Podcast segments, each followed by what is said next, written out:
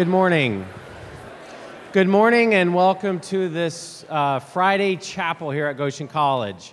Again, we want to welcome all those of you from the community who normally don't live here in our res halls or our small group housing or our student apartments. So welcome here to our campus. My name is Bob Yoder, one of the campus pastors here. We've had a number of good days here with Ted Swartz, who has intermingled himself in our campus. On Wednesday morning, he presented in chapel on uh, the big story, the Big and Ted story. Met with a class in the afternoon, sold out or sold out a performance for Wednesday night of the big story in Humble Center. Yesterday morning, he began by leading a workshop for local pastors and worship leaders, along with Doug Lichty-Caskey's um, one class, theater class. In the afternoon, met with a couple of other classes. Last night, performed Laughter and Lament in this space to a very large audience, about six hundred or so people. Um, this morning is here in chapel. Tomorrow, or this afternoon, we'll be with another class. And tonight, we'll be performing, along with Tim Rupke, I'd Like to Buy an Enemy at the Goshen Theater in downtown Goshen. And so I would encourage you all to consider attending that event. Uh, tickets for Goshen College students are three dollars. Tickets for others are five dollars per person or ten dollars for your whole family uh, that you bring along. As I mentioned on Wednesday's chapel, uh, the profits of these three performances, evening performances, are going to support the ministry of The Window. The Window is a multi-denominational effort that provides services to help meet basic needs of the elderly and anyone with limited income in our area. Just yesterday morning in the Elkhart Truth, uh, local newspaper, it featured an article about several nonprofit service agencies in our community that serve those in need. And this is what it said about The Window, or some quotes about The Window. I quote, "The Window in downtown Goshen will probably run out of fruit, cereal, and hygiene items this morning when their pantry opens," said Ed Swartley, executive director of the agency. "If we send between fifteen and twenty people through in an hour and a half, we'll be out of those things," Swartley said. "We can always use donations. But right now, those items are the most pressing need," according to Swartley. In two thousand eleven, we served nine hundred forty-two more boxes than in two thousand ten. That's nine hundred forty-two more families, equivalent to three thousand eight hundred people. "There was an increase, and I expect the same for this year. We can use anything," Swartley said. So, if you do not have plans this evening at seven o'clock, or want to alter your plans this evening at seven o'clock for about an hour, I would encourage you to consider spending three dollars, students, on a ticket to a good show with a good message to help support a good organization. And why not? Buy a ticket for somebody else to attend a good show with a good message to support a good organization. So this morning, I went and purchased four tickets for any students, the first four students who come and contact me. You're welcome to these. This morning's chapel is titled Laughter and Lament, Reflections on Laughter and Lament. Ted will be sharing a bit more personally and offer words of encouragement, hope, and challenge as we consider our own faith journeys and our own lives. Before we bring Ted onto stage, I again want to light our lamp this morning as a reminder of God's presence.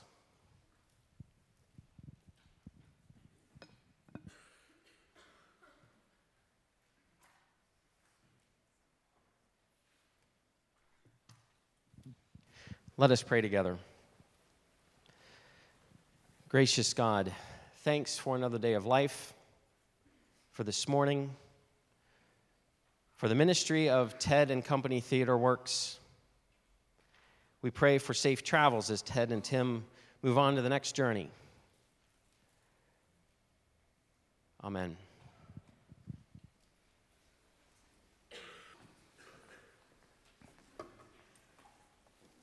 Good morning. It's wonderful to be with you again this morning. Uh, it has been an, an exciting and exhilarating time to be on campus. Um, We've really enjoyed the students we've met, the classes. It's an impressive place. I hope you all realize that. So it's nice to be back. Laughter. Laughter is an essential part of life. It's a, it's a societal lubricant, perhaps. One of the true gifts of the Spirit. Most entomologists, those who study where words come from, believe that the word humor is derived from the same root word as the word human, humility, and my personal favorite, humus, meaning of the earth, connected to the dirt, the soil, that which makes things grow, where things are real, gritty, and full of nutrients. To laugh is to be grounded in the best possible way. A sense of humor is a proclamation that I am fully human. To lament. The dictionary definition to lament is two parts. One, to express regret or disappointment, and two, to proclaim deep grief. It's an interesting word, lament. Those two definitions are both technically accurate, but are very different. The first one applies to your choice of an entree that didn't go as well as you would have liked in a restaurant, or the fact that you have an eight o'clock class on Monday morning. You may lament that. The other conjures up images of howling in the dark, deep, profound grief, pain you didn't have the tools to deal with.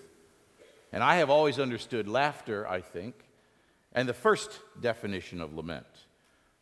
But now I have, for the first time, understanding of the second. On May seventeenth, two thousand seven, I lost my business partner, my writing partner, my creative partner, my travel companion, my acting partner, the company graphic designer, the product manager, and my best friend. Lee Eshelman took his own life that day, and the laughter went away. Laughter, which is, was our primary goal in writing and acting, where friendship started, where a successful business was rooted, was now ethereal and elusive. I had met Lee in nineteen eighty-seven. It was a theatrical emergency. I had a series of sketches written and planned for a conference three days away, and the actor canceled on me. He had a rehearsal that he had to attend in another show. I lost my partner. And I was introduced to Lee. I'd never met him before. I met him on a Wednesday. Despite an admitted cautious nature, he agreed to go. He said it was the hungry desperation in my face and the fact that I had based these sketches on a Monty Python routine. One of the patron saints of comedy. After our performances there at that weekend, most people thought that we had been together for years when we had actually met three days before. That's from nineteen eighty-seven. That's a bedpan. Pat Robertson was running for president at the time, and I think that was my uh, assessment of his political platform.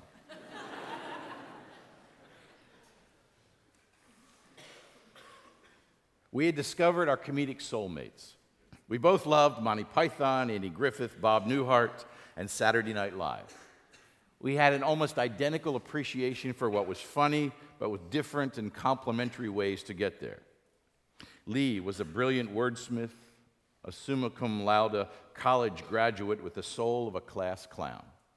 He was an art major who got one B in four years of college. It was an art class. I was the concept writer who wrote minimalistic physical pieces depending on facial expression and lots of falling down. One of the pieces that we wrote early on was based on the idea that something can be funny if you put two things together that don't belong. The paradox can be funny.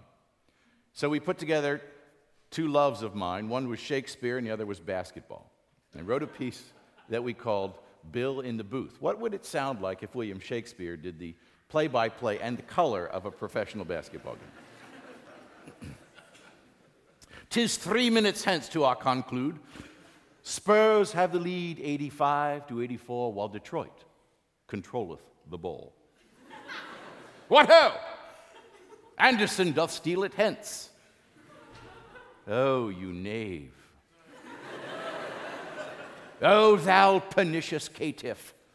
You are not, you are, I'll mark this play, for this perchance a turning point.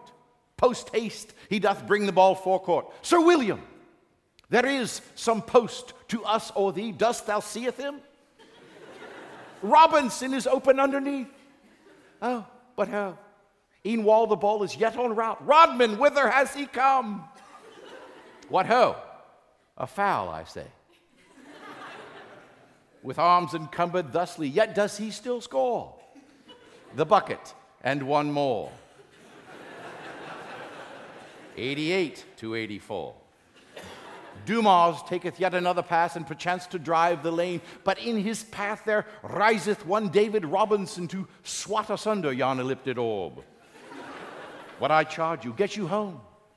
Take that weak stuff out of town.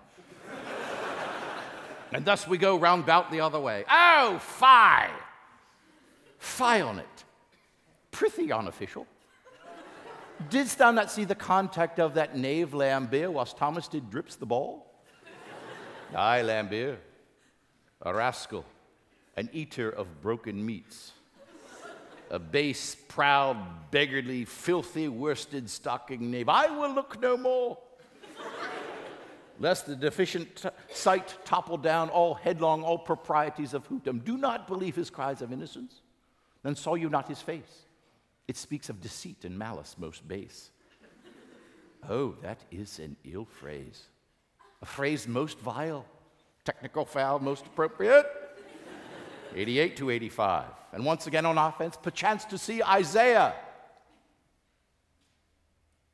To pass or not to pass? Well, that is the question. Whether 'tis nobler in the mind to sling an outrageous pass, to gain an assist, or to take up arms against a sea of pernicious defense. To put it up, aye, and there it flies. Whoosh. Prithee, was that not a tray? Didst not the shot originate behind the curling arc? And thrice his head doth waving up and down. They shouted thrice, and it was so. eighty-seven, eighty-six, eighty, eighty-eight, eighty-seven, San Antonio. Time is drawing short. Rodman waxes desperate, perchance to steal the ball. Aye, a bump, a touch, a tap. The sixth in such offense. Whither wilt thou go? Get thee to a locker room. Fouled out again. Alas, Sir Dennis. We knew him well. Mere seconds remain. Daniel's in possession. Peace, break thee long, young Elliot doth wave in supplication in the paint. Fetch you hither the ball, perchance to score. What ho, a slam. Surely the hoop was split asunder.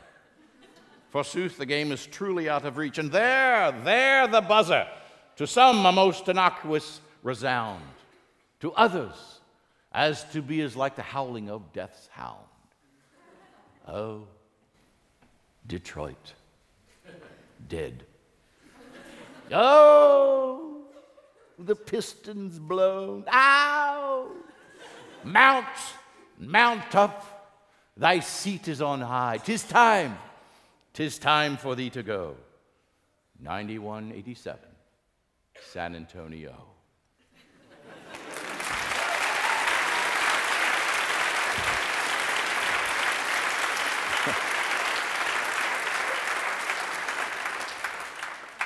Thank you. Once I had explained to Lee what the basketball terms meant, he was brilliant as well. He was the funniest person I had ever met in my life. No one else has made me laugh harder or more often.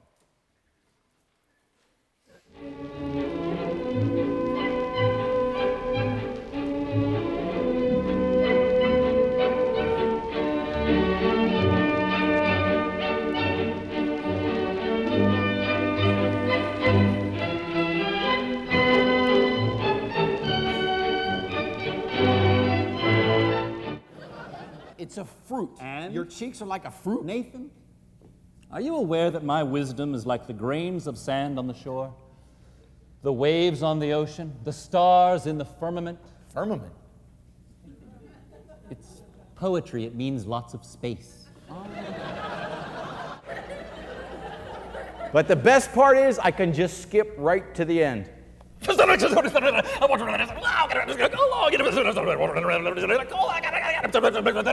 then, of course, now that would be Andy. Right. The guy that I roomed with my junior year? Yeah. Um, could you Could you tell me about the Cajun popcorn shrimp here?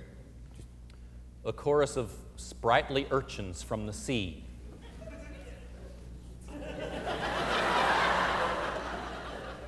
Dressed pretentiously in luxuriant breading.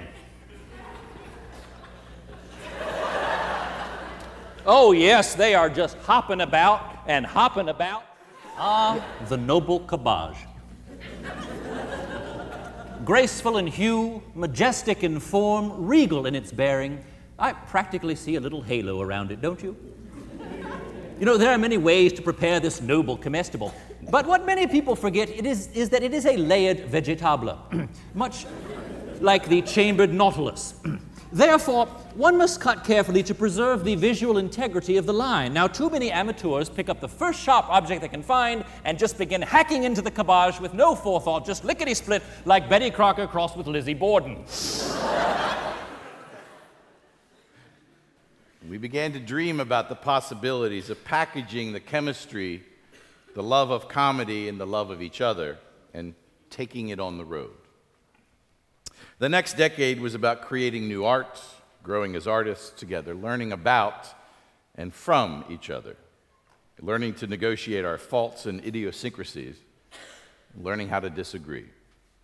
Lee was an introvert and a perfectionist whose first impulse was why something would not work. Like many perfectionists, he was his own greatest critic. I'm an extrovert. And I'm addicted to the next new fun idea, sometimes to the detriment of our current project. It was our greatest point of conflict. It really did begin to feel like another marriage. Someone told me I was the only bigamist that he knew personally. We even wrote a sketch about that relationship. It's not like one minute everything's great, and the next, bam, and you're not communicating. It hurts, and, and you wonder how it all got started. It's more like rain eroding a hill. Suddenly you notice that there's this deep channel cut between you, and you wonder why you didn't see it before. Do you know what I mean? Used to be we could laugh and talk for hours. Now I can't even see the big picture. Life has become this extreme close-up of little annoyances. Like if I hear that Beatles analogy one more time, I think I'm going to scream. Take, for example, Lennon and McCartney. Yeah, that's what I do.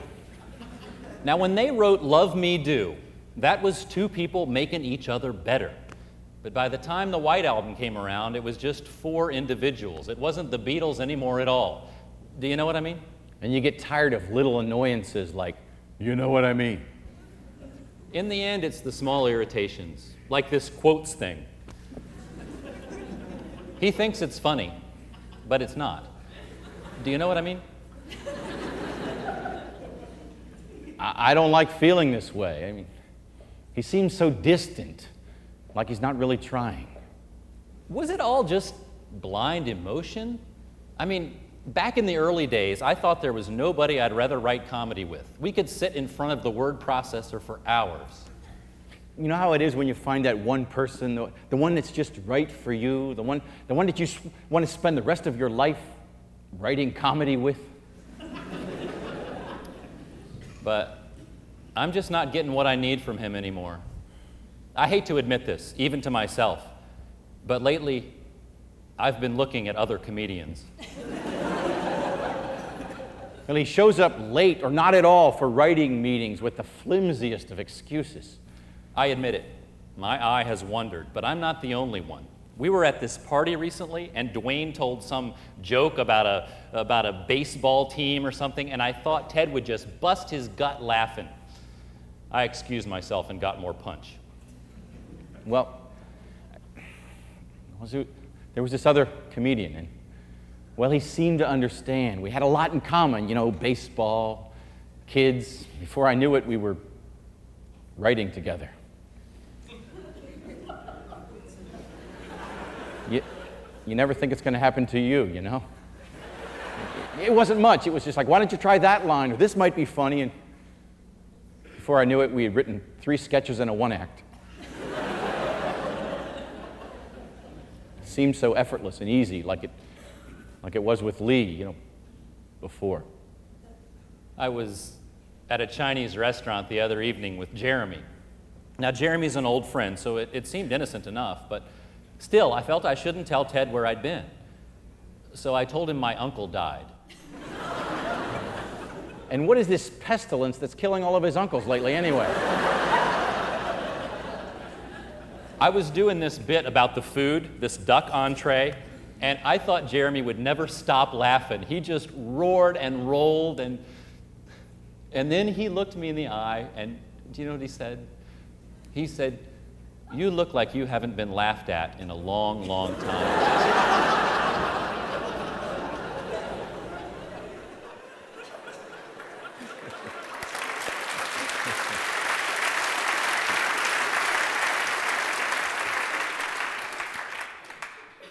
In the last four and a half years, I've had reoccurring dreams, oftentimes with Lee in them, where we're on the road together, like we were for fifteen and almost twenty years, actually. Most of them have a very vivid component, like dreams do. In almost every occasion, we're both aware in the dream that he's gone and that he took his own life. In one, Lee looked at me as we were packing up after a show, and he congratulated me on, on, on the new projects that I was working on. It was very strange. I said, "It would be more fun if I was doing them with you." He responded by saying, "Then you should have done more to help me." I responded by saying, "Is that why you gave me the ultimate middle finger?" End of dream. Within two years of meeting Lee in nineteen eighty-seven, my wife Sue and I and others discovered what it was like to deal with someone with a bipolar illness, to witness clinical depression up close. I didn't know at the time that's what it was. What I did know that my, was that my friend, who could alter, alternately move the world with his creative genius one day, would be unable to get out of bed and simply function as a human being the next. It was terrifying and left me feeling helpless. Twenty years ago, I didn't have the tools or the knowledge. It was becoming a cruel and perhaps ultimate irony. This brilliant comedic actor, this gentle, caring man, so easily made me laugh, who made me feel good about being alive, had profound doubts about his own self-worth and his relationship to God. A God that he searched for so desperately in reading and in writing and in journaling, this God he found too often elusive. So, you can't find God. You find God elusive. What do you do? You write four shows about God. Shows based on biblical story. In essence, we were telling God's story, and the irony of Lee's search seemed to deepen. We had brought to the company and the art all of who we were. The questions, the doubts, the wonder. Theologically, we were learning from each other. Lee was more of a mystic than I was. Although I think that all artists eventually become mystics at some level. The metaphor of journey was becoming important to us in telling those stories. Reflecting on of our own journeys, we too were simply followers of Jesus without all of the answers, bumbling along the way, sometimes understanding and sometimes not. Another show we wrote was called The Bob Show. Two actors who have a director who doesn't show up for the last week of rehearsal. He just sends cryptic notes that they argue over. Who has the correct interpretation of these notes from Bob? Who, in fact, has the degree in Bobology? We loved this show, in part because we, in essence, were playing each other. The characters' names were Ted and Lee, but I was basically playing Lee's characterization, and he was playing mine. I played his reluctance to do the next new thing, and he was playing my exuberance about what was next. It was two actors in conflict, letting the audience see us in characterized exaggerations of our own personalities, dismissing each other's ideas, revealing old pains and frustrations. One dialogue went like this. "Ted, we can't do that. You never let me do anything. That's not true. We went ahead with that Hamlet and chicken suits idea," okay, "which I might add was an unmitigated disaster. That was a very difficult period in my life." It was a difficult period in my life. "Can't I change?" "Yes, of course you can change. I'm changing right now. I don't think you are. Did it ever occur to you that someone else might have a good idea? I will let you know just as soon as you have one."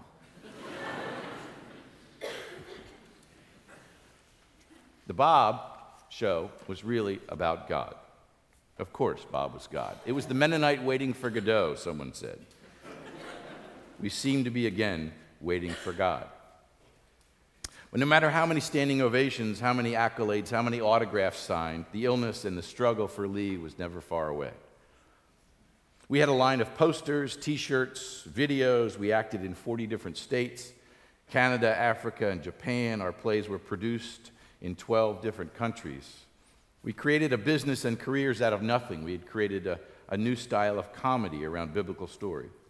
Once, while standing on a cliff on the Oregon coast, to our left was impossibly green hills of Douglas fir and redwoods, and to our right was the sun glinting off the Pacific Ocean.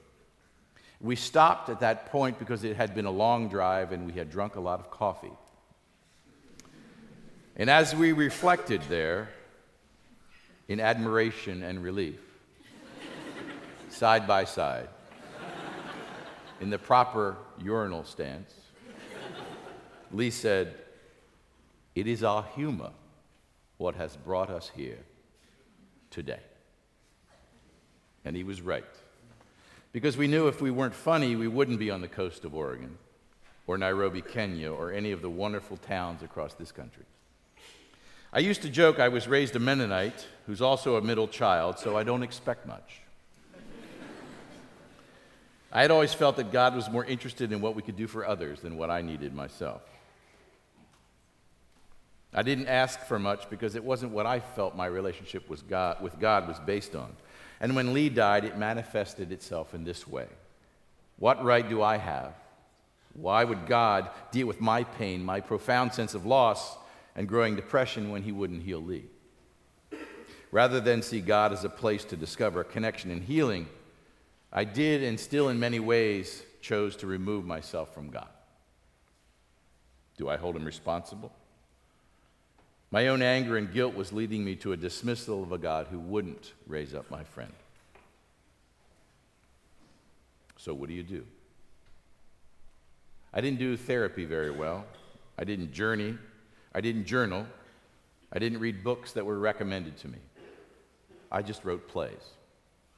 For three years, I wrote. I took my anger, guilt, and pain, and I poured it into writing. In the fall of two thousand eight, I wrote a show called What Would Lloyd Do? And in that play, a fifty-two-year-old pastor reflects on his life and his church, his disappointments, his pain, and yes, his anger. And from the pulpit, in a sermon he didn't know he was going to deliver and didn't know was going to be broadcast over the radio, he delivered this. The text was from First Kings. Elijah. It's about Elijah, isn't it? Elijah. Elijah goes up to the mountain of God, Mount Horeb. And when he gets up to the top, God says, "Elijah, what are you doing here?" And Elijah said, "I have always followed you. But your people, they have torn down all of your altars, and they, they killed all your prophets except for me, and now they're coming for me." And God said, "Oh, Elijah, go out on the mountain and wait for me there and watch for me as I pass by." And so he did. And then an earthquake shook the mountain. God was not in the earthquake. And then, and then a great wind came and scattered the rocks, but God was not in the wind. And then there was fire. God was not in the, in the fire either. Where is God? Where is he? Is he ever anywhere we want him to be? Is he ever anywhere we expect him to be? You know what it's like? It's like you're a pitcher, and you're on the pitcher's mound, and you're looking for the signal from the catcher, right? And he gets the signal from the coach, and we all trust the coach, right? All right. Is God in the, is God in the wind? No. Is God in the earthquake? No, God's not in the earthquake. Is God in the fire? He likes fire, right? Is God in the fire? No, God's not in the fire. God is in the silence. Oh. God is in the silence. And so we trust, and we pitch, and it's hammered. Obviously, God is not in the silence. I was wrong. Maybe I read it wrong. Let me look at it again. No, God's, All right, here we go again. Is God in the wind? No. God in the earthquake? No. God in the fire? No. God is in the silence. Yes. And so we trust and we pitch again. And it's hammered again. Killed! Where is God? I'm listening. Is God here? In the neighborhood where you're afraid to go out after seven o'clock, where the schools are crumbling, where you can't pull yourself up because there's nothing to hang on to, where, where marriages and families fall apart. Where is God? I mean, does he hear? I mean, he can't do anything about it? Or does he hear but he won't do anything about it? Which is it? I keep listening. I keep listening. I got nothing.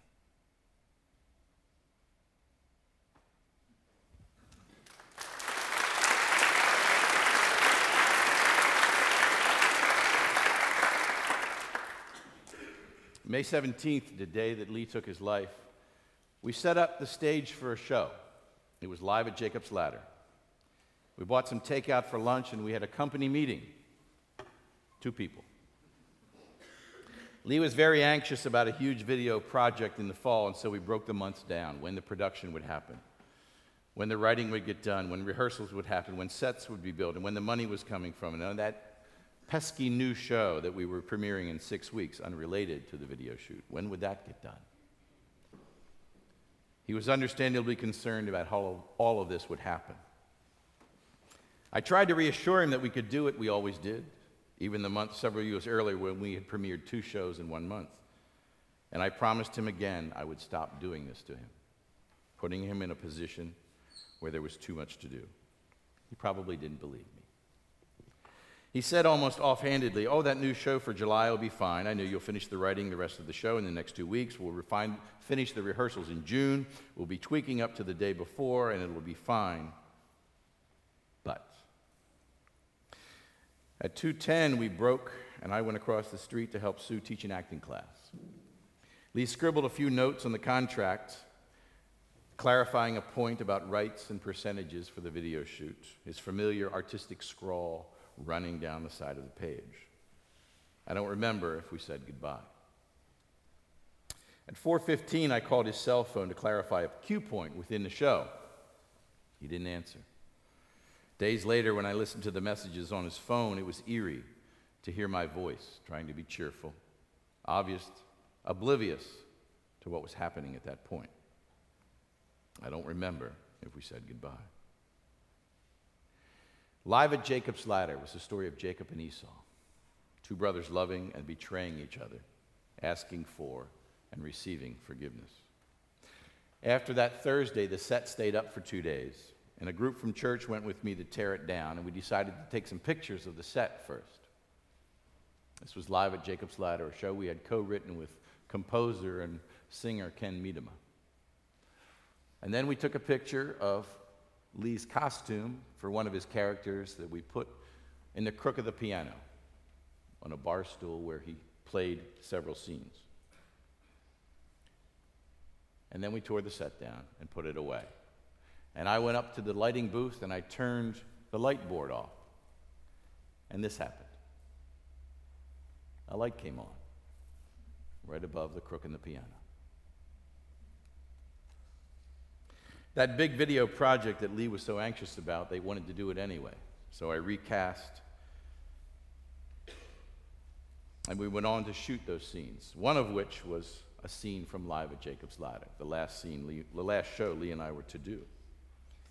Kirk Cloninger was an actor friend from Atlanta, and he was playing Lee's role, Esau, and I was playing Jacob, and we were fine in the scene, and when a director says you're fine, you're probably in deep trouble. I felt like I was running on about sixty-five percent. And the, act, the director came with an idea. She said, "What if it was Lee coming back to me asking for forgiveness?" And that idea locked something inside of me. A couple of years ago, I had the opportunity to perform Jacob's Ladder again. A two-man show instead of a three-man show. Ken reprised his role as the blind, blues-singing angel, and I played all the other roles, both Jacob and Esau. And the final scene looks something like this. Uh, Rachel? Leah? Yes, I think you should stay back with the children. No, it's okay. It's fine. Um, I just want this to be a private matter between brothers, you know? Yeah. Oh, I'm sure he's still not angry. It's been twenty years, right? Tw- Esau, you look big. Did you get the uh, sheep I sent you? Mm-hmm. And the uh, the camels?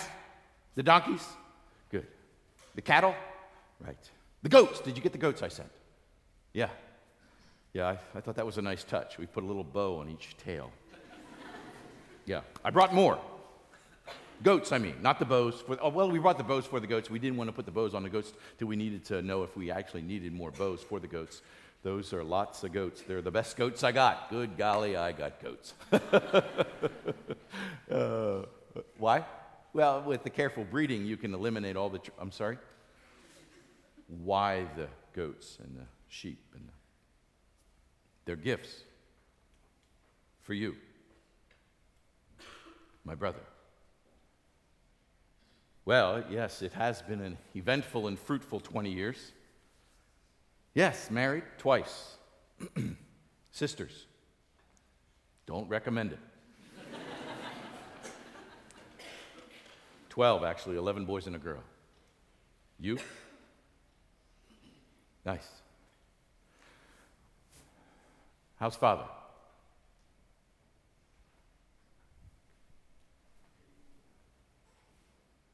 Father. Well, he hasn't gotten us mixed up in a long time. Jacob, why are you here? There's nothing more you can take from me. Why are you here? Oh, I don't want your sheep. I don't want your cattle. I don't want your donkeys. I have all of this I need, with bows or without bows. Hmm? You stole my birthright and the blessing. Father wanted those for me, and you stole those, and now you just want to come home. You offered me all this wealth. Aren't you going to offer me some stew? I know what you did. So what is it you want? Jacob, if you, if I wanted you dead, you would be dead by now. What do I want? I had a brother once.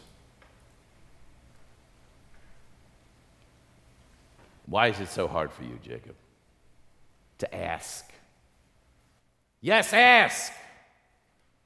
You've done a good job of trying to bribe me into letting you come home, but I don't recall you ever asking me to forgive you. Who said anything about that being easy?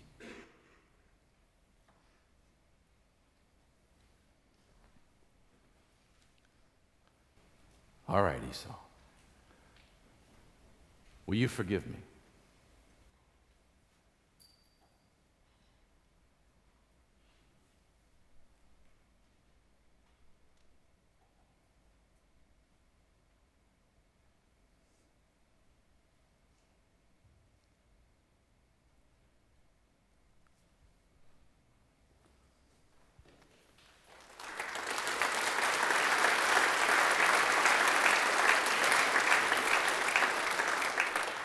Lee used to say that laughter was a sign that we can never be too far from the love of God.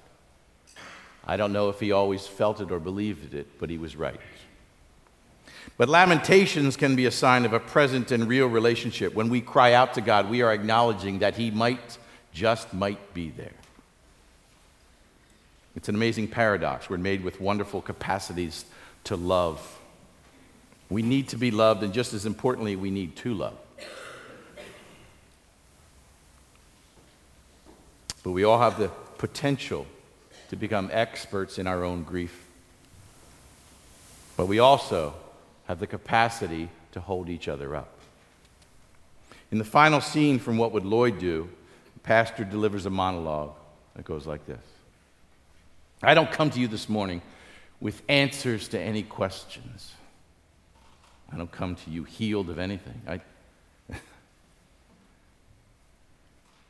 but I choose to be here where the unhealed gather.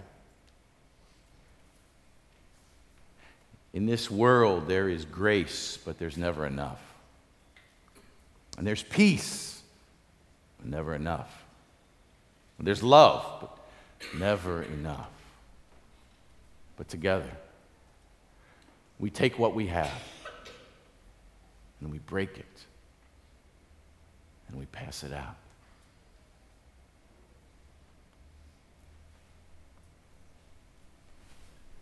So me and God, sometimes we talk, sometimes he listens.